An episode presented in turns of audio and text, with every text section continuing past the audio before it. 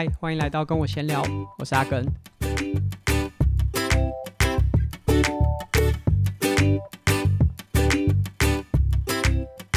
在今天节目正式开始之前，要非常感谢所有的听众伙伴支持我们 Try to Go 三项玩不完的节目。那在上周三的时候，我们把最新一集的节目 EP 三十七，也就是从二零二二年开始重启的内容呢，上传到了平台上面。那其实我们已经停了半年左右的时间，在停的这段时间，我们在运动类别大概都落在可能五十名到八十名之间。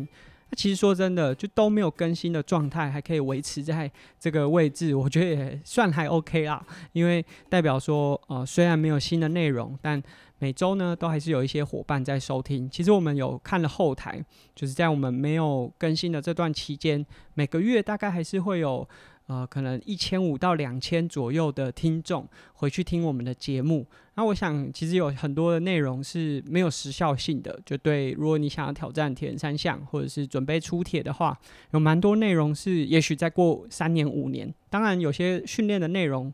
啊、可能会不断的翻新，但是有很多概念是可以一直回去听的。那如果你都还没有开始听的话，那在我们今天的文字说明连接，其实也可以找到。那我们过去这半年大概都落在五十到八十名，但是在上周呢，就一下子大家的支持把我们推回到了，甚至是前十名以内，就大概都是在前十五名这个 Apple Podcast 的排名。那最好的时候我看到有第八名这样子。那当然名次我觉得只是一个参考的依据啊，就让我们知道说哦。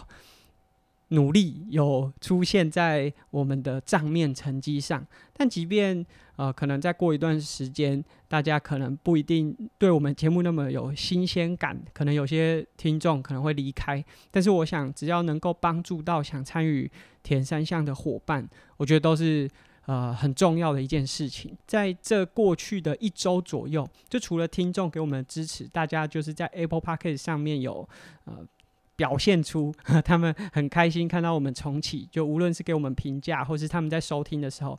截图啊，或是分享到自己的 IG，然后都 tag 了我们。那我们在 Try to Go 三项玩不完的 IG 也都有看到，然后也转贴给大家，让大家知道说哇，很感谢这些听众伙伴的支持。那另外品牌商啊，呃，这些单车啊，或者是跟铁三项有关的品牌商，都支持我们的节目，就是在第一时间，因为我们重启之前，其实就有发了 Sales Kit 给很多的呃厂商，或者是我们熟悉的一些品牌。那当然，我们也没有期望说大家都能够接受啦，因为毕竟呃运动类别相对来说，这个账面上的表现都还是。大家可能看起来会觉得没有那么厉害啊，但是还是有很多的品牌商是在第一时间就支持我们，所以如果大家有去听的话，我们光是第一集重启就有品牌商的合作，那我们其实也都陆续在继续洽谈当中。我们也希望说，就是我们不只是啊、念念口播，然后把节目的广告词念完就过了。我们希望说，在对的时间点。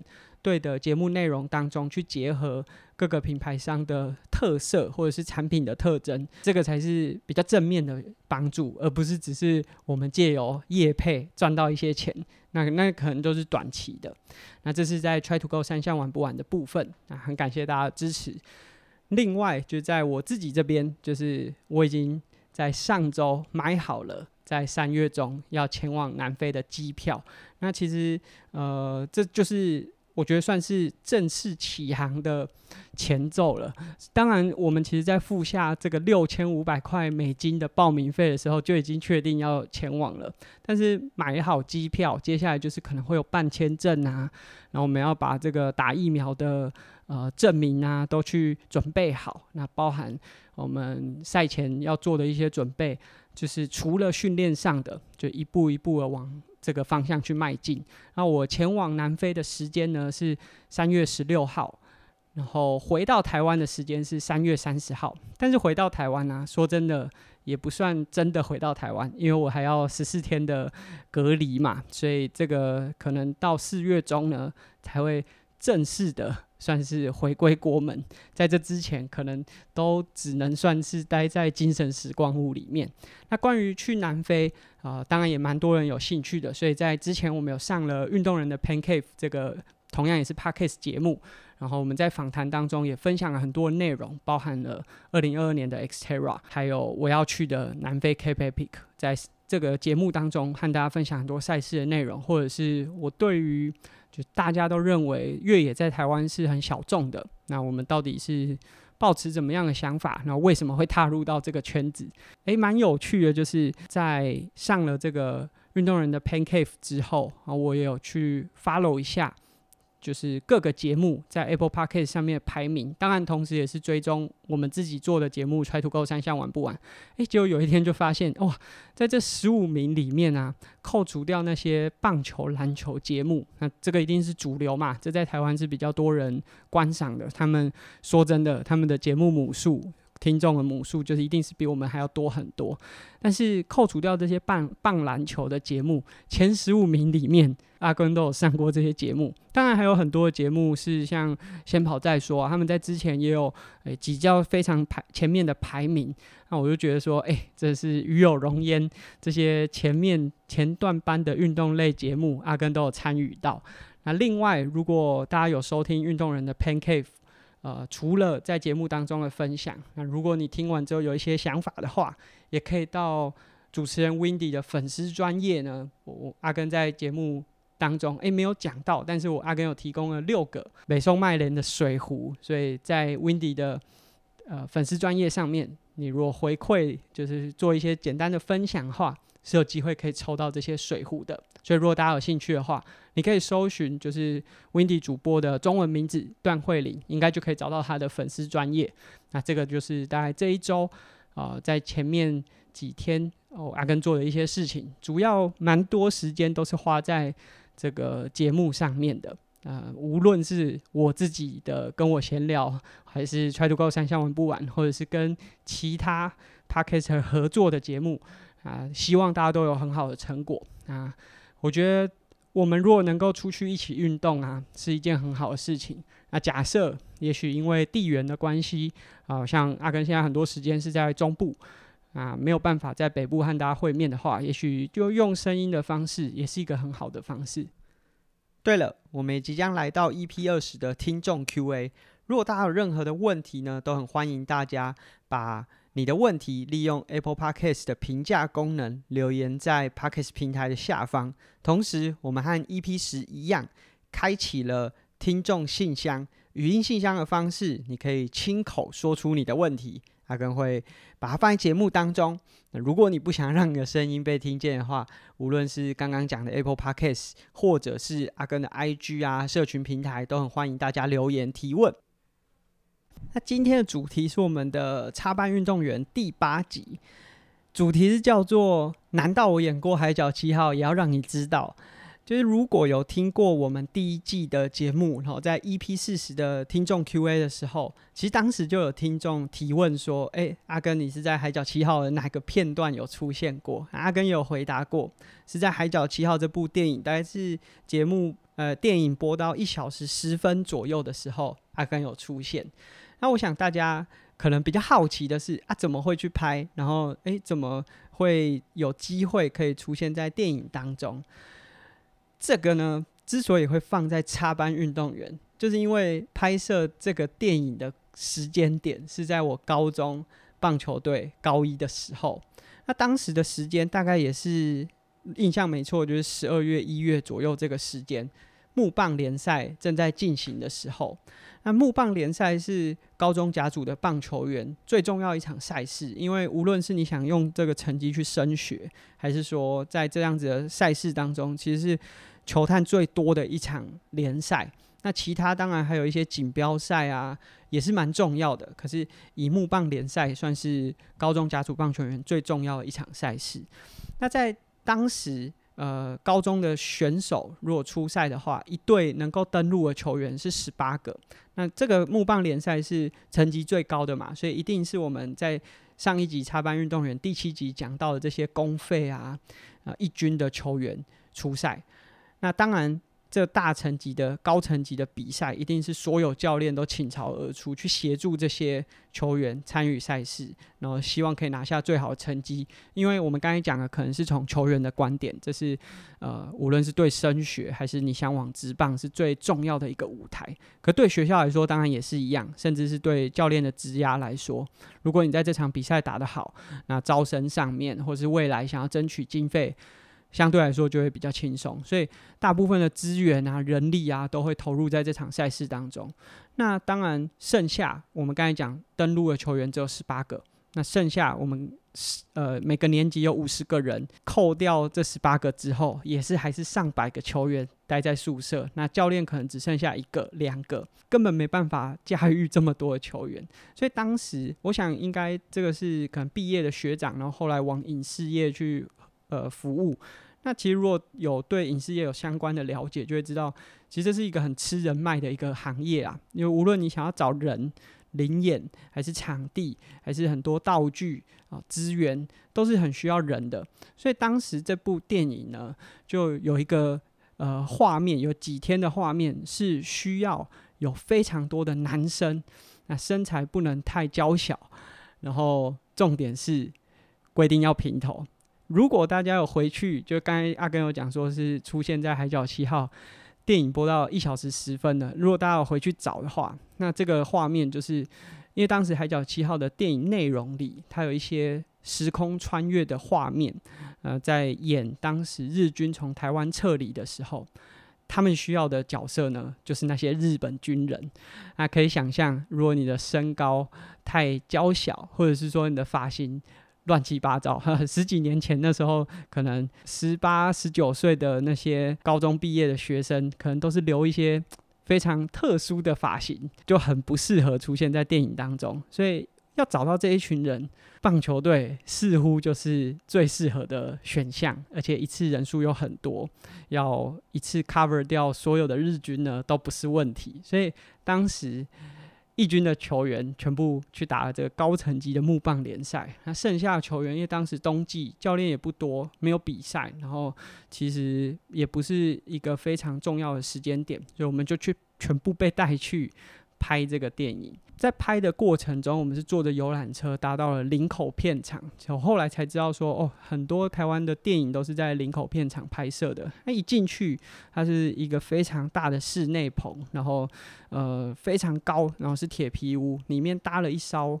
从正面看起来是完整的船，但是你走到背后绕过去就发现，哦，它只是一个布景，正面看起来非常的。考究，然后呃，该有的都有，甚至船的烟囱啊，都把它搭得非常漂亮。但走到背后，你就发现它其实有点像破一半了，后面只有支撑起来，让它不会倒下来。那这是一个电影的造景，今天我们就会在这边进行拍摄。在那边拍的过程中，才发现到原来拍摄电影并不是说啊。你有这个镜头，然后拍完之后，然后马上就接下来一直流水这样子拍下去，而是有可能有时候是在船头，有的时候是在特写，有的时候会是换一个画面，换一个场景。那其实实际拍摄的时间都很短，每个画面可能不超过一分钟，但是每个画面之间可能。机器要重新的塞，然后有些机器可能是用吊臂，是用滑轨，还是用什么样的特殊的器材？灯要换，然后甚至很多呃要制造现场有烟雾，这些都是要花很多时间去把它弄出来的。所以实际拍摄时间很短，可是很多等待的时间。那等待的时间啊，我们年轻又很好奇，所以就会一直跑去跟呃无论是工作人员，因为像我们进去啊，第一件事情就是。帮大家，呃，服装组会选好尺寸，然后去调整，然后调整到最适合拍摄的状态，然后还要定妆，因为有些人呢，可能隔天还要再来拍，所以就是会有很多的后，呃，很多的工作人员在现场。那我们在等待的时候，就会一直诶想办法找找事情做，就。因为当时也没有智慧型手机，所以你也不会在拍摄的过程中无聊就有机会滑手机。甚至我们棒球队以前手机其实要收起来的，所以当时我们就是在片场的时候，就是一直在找旁边的人聊天啊，然后去观察啊电影到底在拍什么。因为有时候我们可能不是需要出现的角色，所以我们就是在旁边。那刚才我们有讲到说拍的是《海角七号》，可是其实我们在拍摄的当天都不知道我们拍的到底是什么剧。然后什么时候会上映，甚至连工作人员他们自己也不知道。呃，这是跟大家想象蛮不一样的吧？我觉得啦，因为很多呃时候你都会觉得说，啊，你去拍电影，你一定会知道很多相关的内容。可是有蛮多时候，尤其是这种电影，可能在初期在拍一些内容的时候，很多东西都还没定案，然后甚至很多画面拍了之后也未必会用。那运气算很好啦，因为。大部分我的同学在电影里面，他们可能都不容易找到自己的画面，但是我是少数哦。在电影播出的时候，我有发现到哦，这就是我当时拍的那一幕，那我印象很深刻。当时导演就魏德圣导演还叫我不要张嘴巴，因为当时我是有戴牙套的。那这个可能会看剧情当中的时间是对不上的，在当时他们演出的这个时间背景，可能并没有这个。这个产品在牙齿上，所以他有提醒我说：“啊、你在走路的过程中是不可以露出牙齿的。”那这是我第一次有机会接触到这种大规模的拍摄活动。那后面我就又参与了很多，甚至到后来的破风。但在破风这部电影之前，我参与比较多的是这种广告的拍摄。那也是呃朋友的推荐，朋友找说：“哎，呃，他们刚好需要找。”会骑车的人，然后我记得第一部拍摄的广告是一部人寿，我忘记是呃富邦还是什么什么公司的，反正就是大家可能在电视上常常会看到这种信托啊人寿广告的形象广告。拍摄的过程，它需要有会骑车、会骑公路车，然后自己有装备，然后装备要很完整，而且要是。身形也好，或者是动作，就是真的会骑车的人。那我想，其实，在可能七八年前，当时这些资讯并不是这么流通，并不是像现在 Facebook 上面随便找都很容易去找到这个族群，所以大家都是口耳相传。所以刚刚才说，就是影视产业其实蛮吃人脉的，所以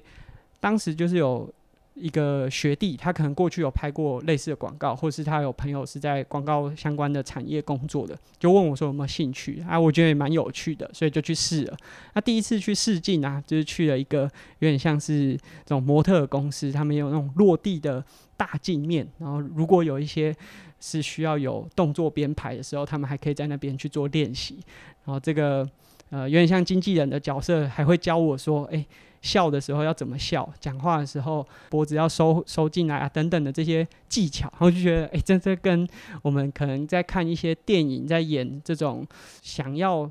成为明星的那个过程很像。当然，这并不是我的目标，但是我觉得就是一个很棒的体验。在我们第一季的第三十五集的时候，就有讲过说长得不怎么样，但还是可以一直拍广告。准备的过程，我觉得是最重要的，就是你准备好自己，因为大家都是无论是哪一个在电影产业或者在广告产业工作的人，大家最想达成的一件事情就是早一点收工，早一点完成今天的工作，然后可以早一点休息。因为这并不是一个朝九晚五的工作，所以一切取决在大家的。合作过程有没有很顺利？所以无论是你在试镜的过程中有没有准备好自己，这个准备包含言谈上的，包含你准备的服装。例如说，阿根拍摄非常多运动相关的广告，那刚开始都不知道，我就是会带一套我自己觉得很好看的衣服。但是其实，在广告的过程中，也许是他们的色调，或者是这个呃画面的风格，他们会有自己的想法或导演的想法，所以。到后来，你就会知道说，假设你只带了自己最喜欢的那一套，很有可能就是导演并不是那么喜欢，甚至是广告业者呃业主并不是那么喜欢。所以后来我就是会尽可能的能够把所有的装备、所有的呃色系的服装都尽量带齐，然后让对方有选择，可以很快速的，不需要再透过额外的服装组或是美术组去调整你的内容。那大家会觉得你很专业。大家就会觉得说啊，如果下次有机会，就选他来，因为选他来可以让我们更快下班。那甚至是在拍摄现场，你怎么样去让整个流程是更顺畅的？有的时候并不是你安安静静的什么都不讲，就可以让整个拍摄变得很顺利。尤其是像你拍的，像我拍的很多是。运动相关的内容，无论是跑步、骑车，这些或许都不是导演或者是相关拍摄人员的专业，所以有时候你适时的可以提供一些自己的意见，说不定他们会发现，诶，这个效果比他们原本想的还要好。那我想这个就是有机会可以在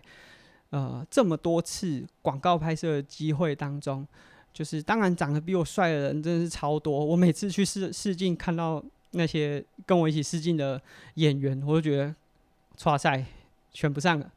那当然，现在我可能就比较没有去参与这些广告拍摄，因为这真的很花时间。学生时期可能真的觉得说，哇，八小时可以赚个一万块，蛮爽的。可是现在，当然现在八小时可以赚一万还是很爽啊。可是你要知道，这个并不是只有花账面上拍摄那八小时，是前后都花了很多的时间、很多准备，才有那样子的机会。所以现在我也。很少拍广告，那在拍广告之后，就是另外一个第二次拍电影的机会，就是破风电影的破风。当时呃，我刚拍完这个广告之后，然后听到说，诶、在台湾有一个。自行车相关的电影要在台湾拍摄一个半月，然后那时候也不知道这部电影叫做《破风》。那但是呃，相关的这些剧组人员啊，或者是选角的单位啊，都已经在动作了。然后那时候我还印象很深刻，其实我早就已经被选进去了，但他们可能还缺很多人，所以他们会在联赛自行车联赛摆一个帐篷，然后就是招募如果有兴趣来参与演出的那。破风这个拍摄的行程是在夏天七八月左右，一次就拍一个半月。那我们那时候就带着自己的装备，最后是由剧组提供，但他一开始是要求我们要自己准备一些个人的装备。然后我们就到了高雄，到了饭店去报到之后，那现场就是一样有分队分组，然后因为我们在电影里面就是演车队的选手嘛，所以我会分队，然后去定妆，一样车队的服装。接下来这一个半月。你都要穿这个服装，因为可能在剧情当中会需要连贯，所以他们都会影像记录啊，甚至把每一队的队名啊，就好像你可以假想假想自己好像真的加盟一支职业车队，啊，现场发装备、发车子，然后去做车辆的调整，那大概有。超过一个月的时间都是在高雄拍摄，所以我们就是在高雄待了一整个月。哦，那时候是夏天，所以超级热。然后每天早上是可能两三点起床，然后去高雄市的一些就算非常大的路口，例如说梦时代前面的广场拍这种冲刺的画面，或者是在高雄的街道，然后就好像在比赛的过程。那同样的这样子的拍摄也是，它一个镜和另外一个镜之间，可能花了很多的时间去重新 setting，然后重新 set 它的无论是光线啊、镜位啊，或者是。呃，一些特效的，就是需求，因为像电影当中可能甚至还有摔车，所以它有一些防护的措施。那我印象很深刻，就是这个拍摄的组员，因为我们当时的角色叫做，因为是香港的片商啊，所以它叫做跟组车手，就是跟着剧组一起行动的车手。但是其实，在拍摄过程中，车手的需求是非常多的，因为如果大家知道环法赛是。将近两百个选手嘛，但其实这些跟着剧组的车手大概只有二三十位，那剩下就是要靠临演，临演都很想要在电影当中出风头，所以他们会尽可能的在拍摄的时候想尽办法挤到前面。那当时我们的工作就想尽办法卡位，让他们没有办法挤到前面。然后我觉得这是很有趣的一个过程。那当时拍摄的伙伴啊，其实很多到现在大家应该也都。知道他们的名字，例如说，因为我们在高雄拍摄，所以最主要在演反派的 都是来自升腾美利达，包含彭于晏的一些队友都是来自升腾美利达，他们就是主要的正反派。大概都是由他们包办，那他们的身形也最符合电影希望呈现的那个状态，所以包含像大家有听过骑车的话，有听过乌柏宏啊啊这些升腾美利达当时的选手都是在破风的剧组当中。那另外，如果你现在是在中部，可能认识阿根比较久，可能知道说，诶、我跟一位呃跑步的教练，那以前是爱迪达教练，然后后来做了很多跑步的课程，现在在中部也有开自己跑步的课程的何正义，当时他就是跟我在电影当中演同一队的。其实，在拍电影之前我们就已经认识了，但拍电影之后又更熟了，所以后来他还成为我的就在台北的租客，就是他在台北读书的时候。呃，其他的演员呢、啊，包含了像现在如果你在骑单车，一位单车的职业选手叫做李冠贤，当时也是在电影当中也有参与拍摄。那其实当时就真的认识了非常多从南到北比较认真在骑车的这些车友啊，大家其实心心态都是一样的，就是并不是想要变成电影明星啊，就是难得有一部电影是以单车为主题，所以。啊、就想说可以来参与，然后这个拍摄过程确实是蛮辛苦的。那我想是真的蛮难得的一个经验啦，就是能够参与一部电影这么长期的拍摄过程。那虽然就无论是报酬啊，还是付出，其实说真的是很辛苦，但是这是一个很难得的体验。那在台湾的拍摄啊，其实除了像高雄之外，也去了台中的高美湿地、武岭，然后或者是在北部。呃，九份金瓜石的路线，其实大概呃，大家骑车的一些知名景点，应该在拍摄过程中都有去到现场。那在这一个半月结束之后，其实剧组也问我们说，哎、有没有兴趣？就接下来去中国啊，去香港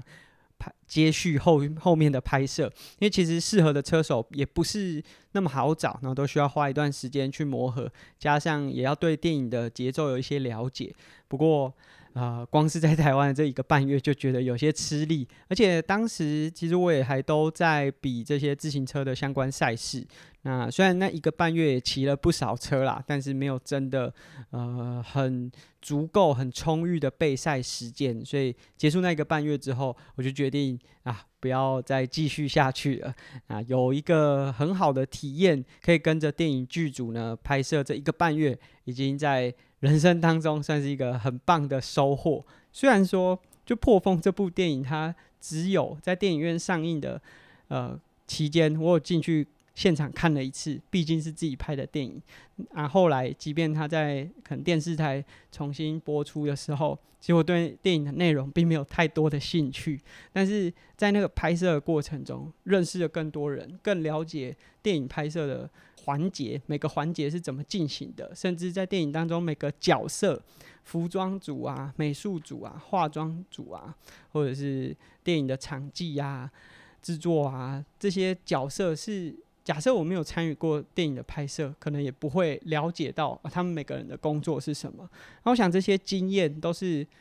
从来没有在规划当中出现的。我可能读甲组棒球队的目的也不是想要去拍电影，但是他就是这样子出现在生活当中。但是就因为他们的出现，就这些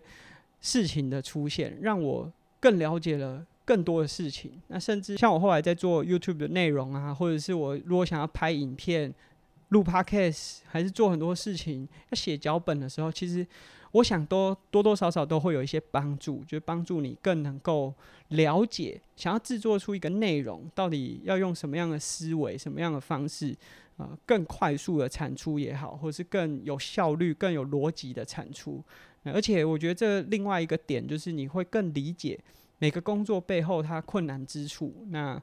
呃，未来有机会你跟人家合作，你即便没有从事影视产业。以现在的就工作环境，其实很多时候都是有相关联，或者是有需要跟外部合作的。那你可以更了解他们的语言，更了解他们的生态，他们的呃工作模式的时候，我觉得那个沟通是更有效率，而且你会让跟你合作的人感受到说，哇，你不是可以随便唬过去的。然后我想这些从来没有在我生活当中规划过的东西。出现在生命当中，这个体验呢是很棒的。所以呢，这是今天的插班运动员和大家分享了阿根在甲组棒球队的过程中，意外参与了电影的拍摄，而且还是一部哇，当时《海角七号》是真的非常非常有名的作品啊。那当然，我没有把当演员放在我生命中任何一个阶段的目标啦，但是。这个体验呢，确实也帮助我有形无形当中获得很多不一样的能力。那就是也许你现在正在做一件你觉得诶不一定这么有意义。当然，我觉得拍电影有的时候是一件就是感觉与有荣焉的事情，可能不是每个挑战都会让你觉得哇，当下就会觉得很酷很开心。但是假设你现在在做一件挑战，是你觉得好像并不一定那么有意义，但是也许它在未来还是会对你的生活、你的各个阶段的经验带来很大的帮助。那这是今天的分享。假设对我们的节目有兴趣呢，可以在 Apple Podcast 上面。给我们评价，然后订阅我们的节目。那现在包含 Spotify 也都可以评价我们的节目内容。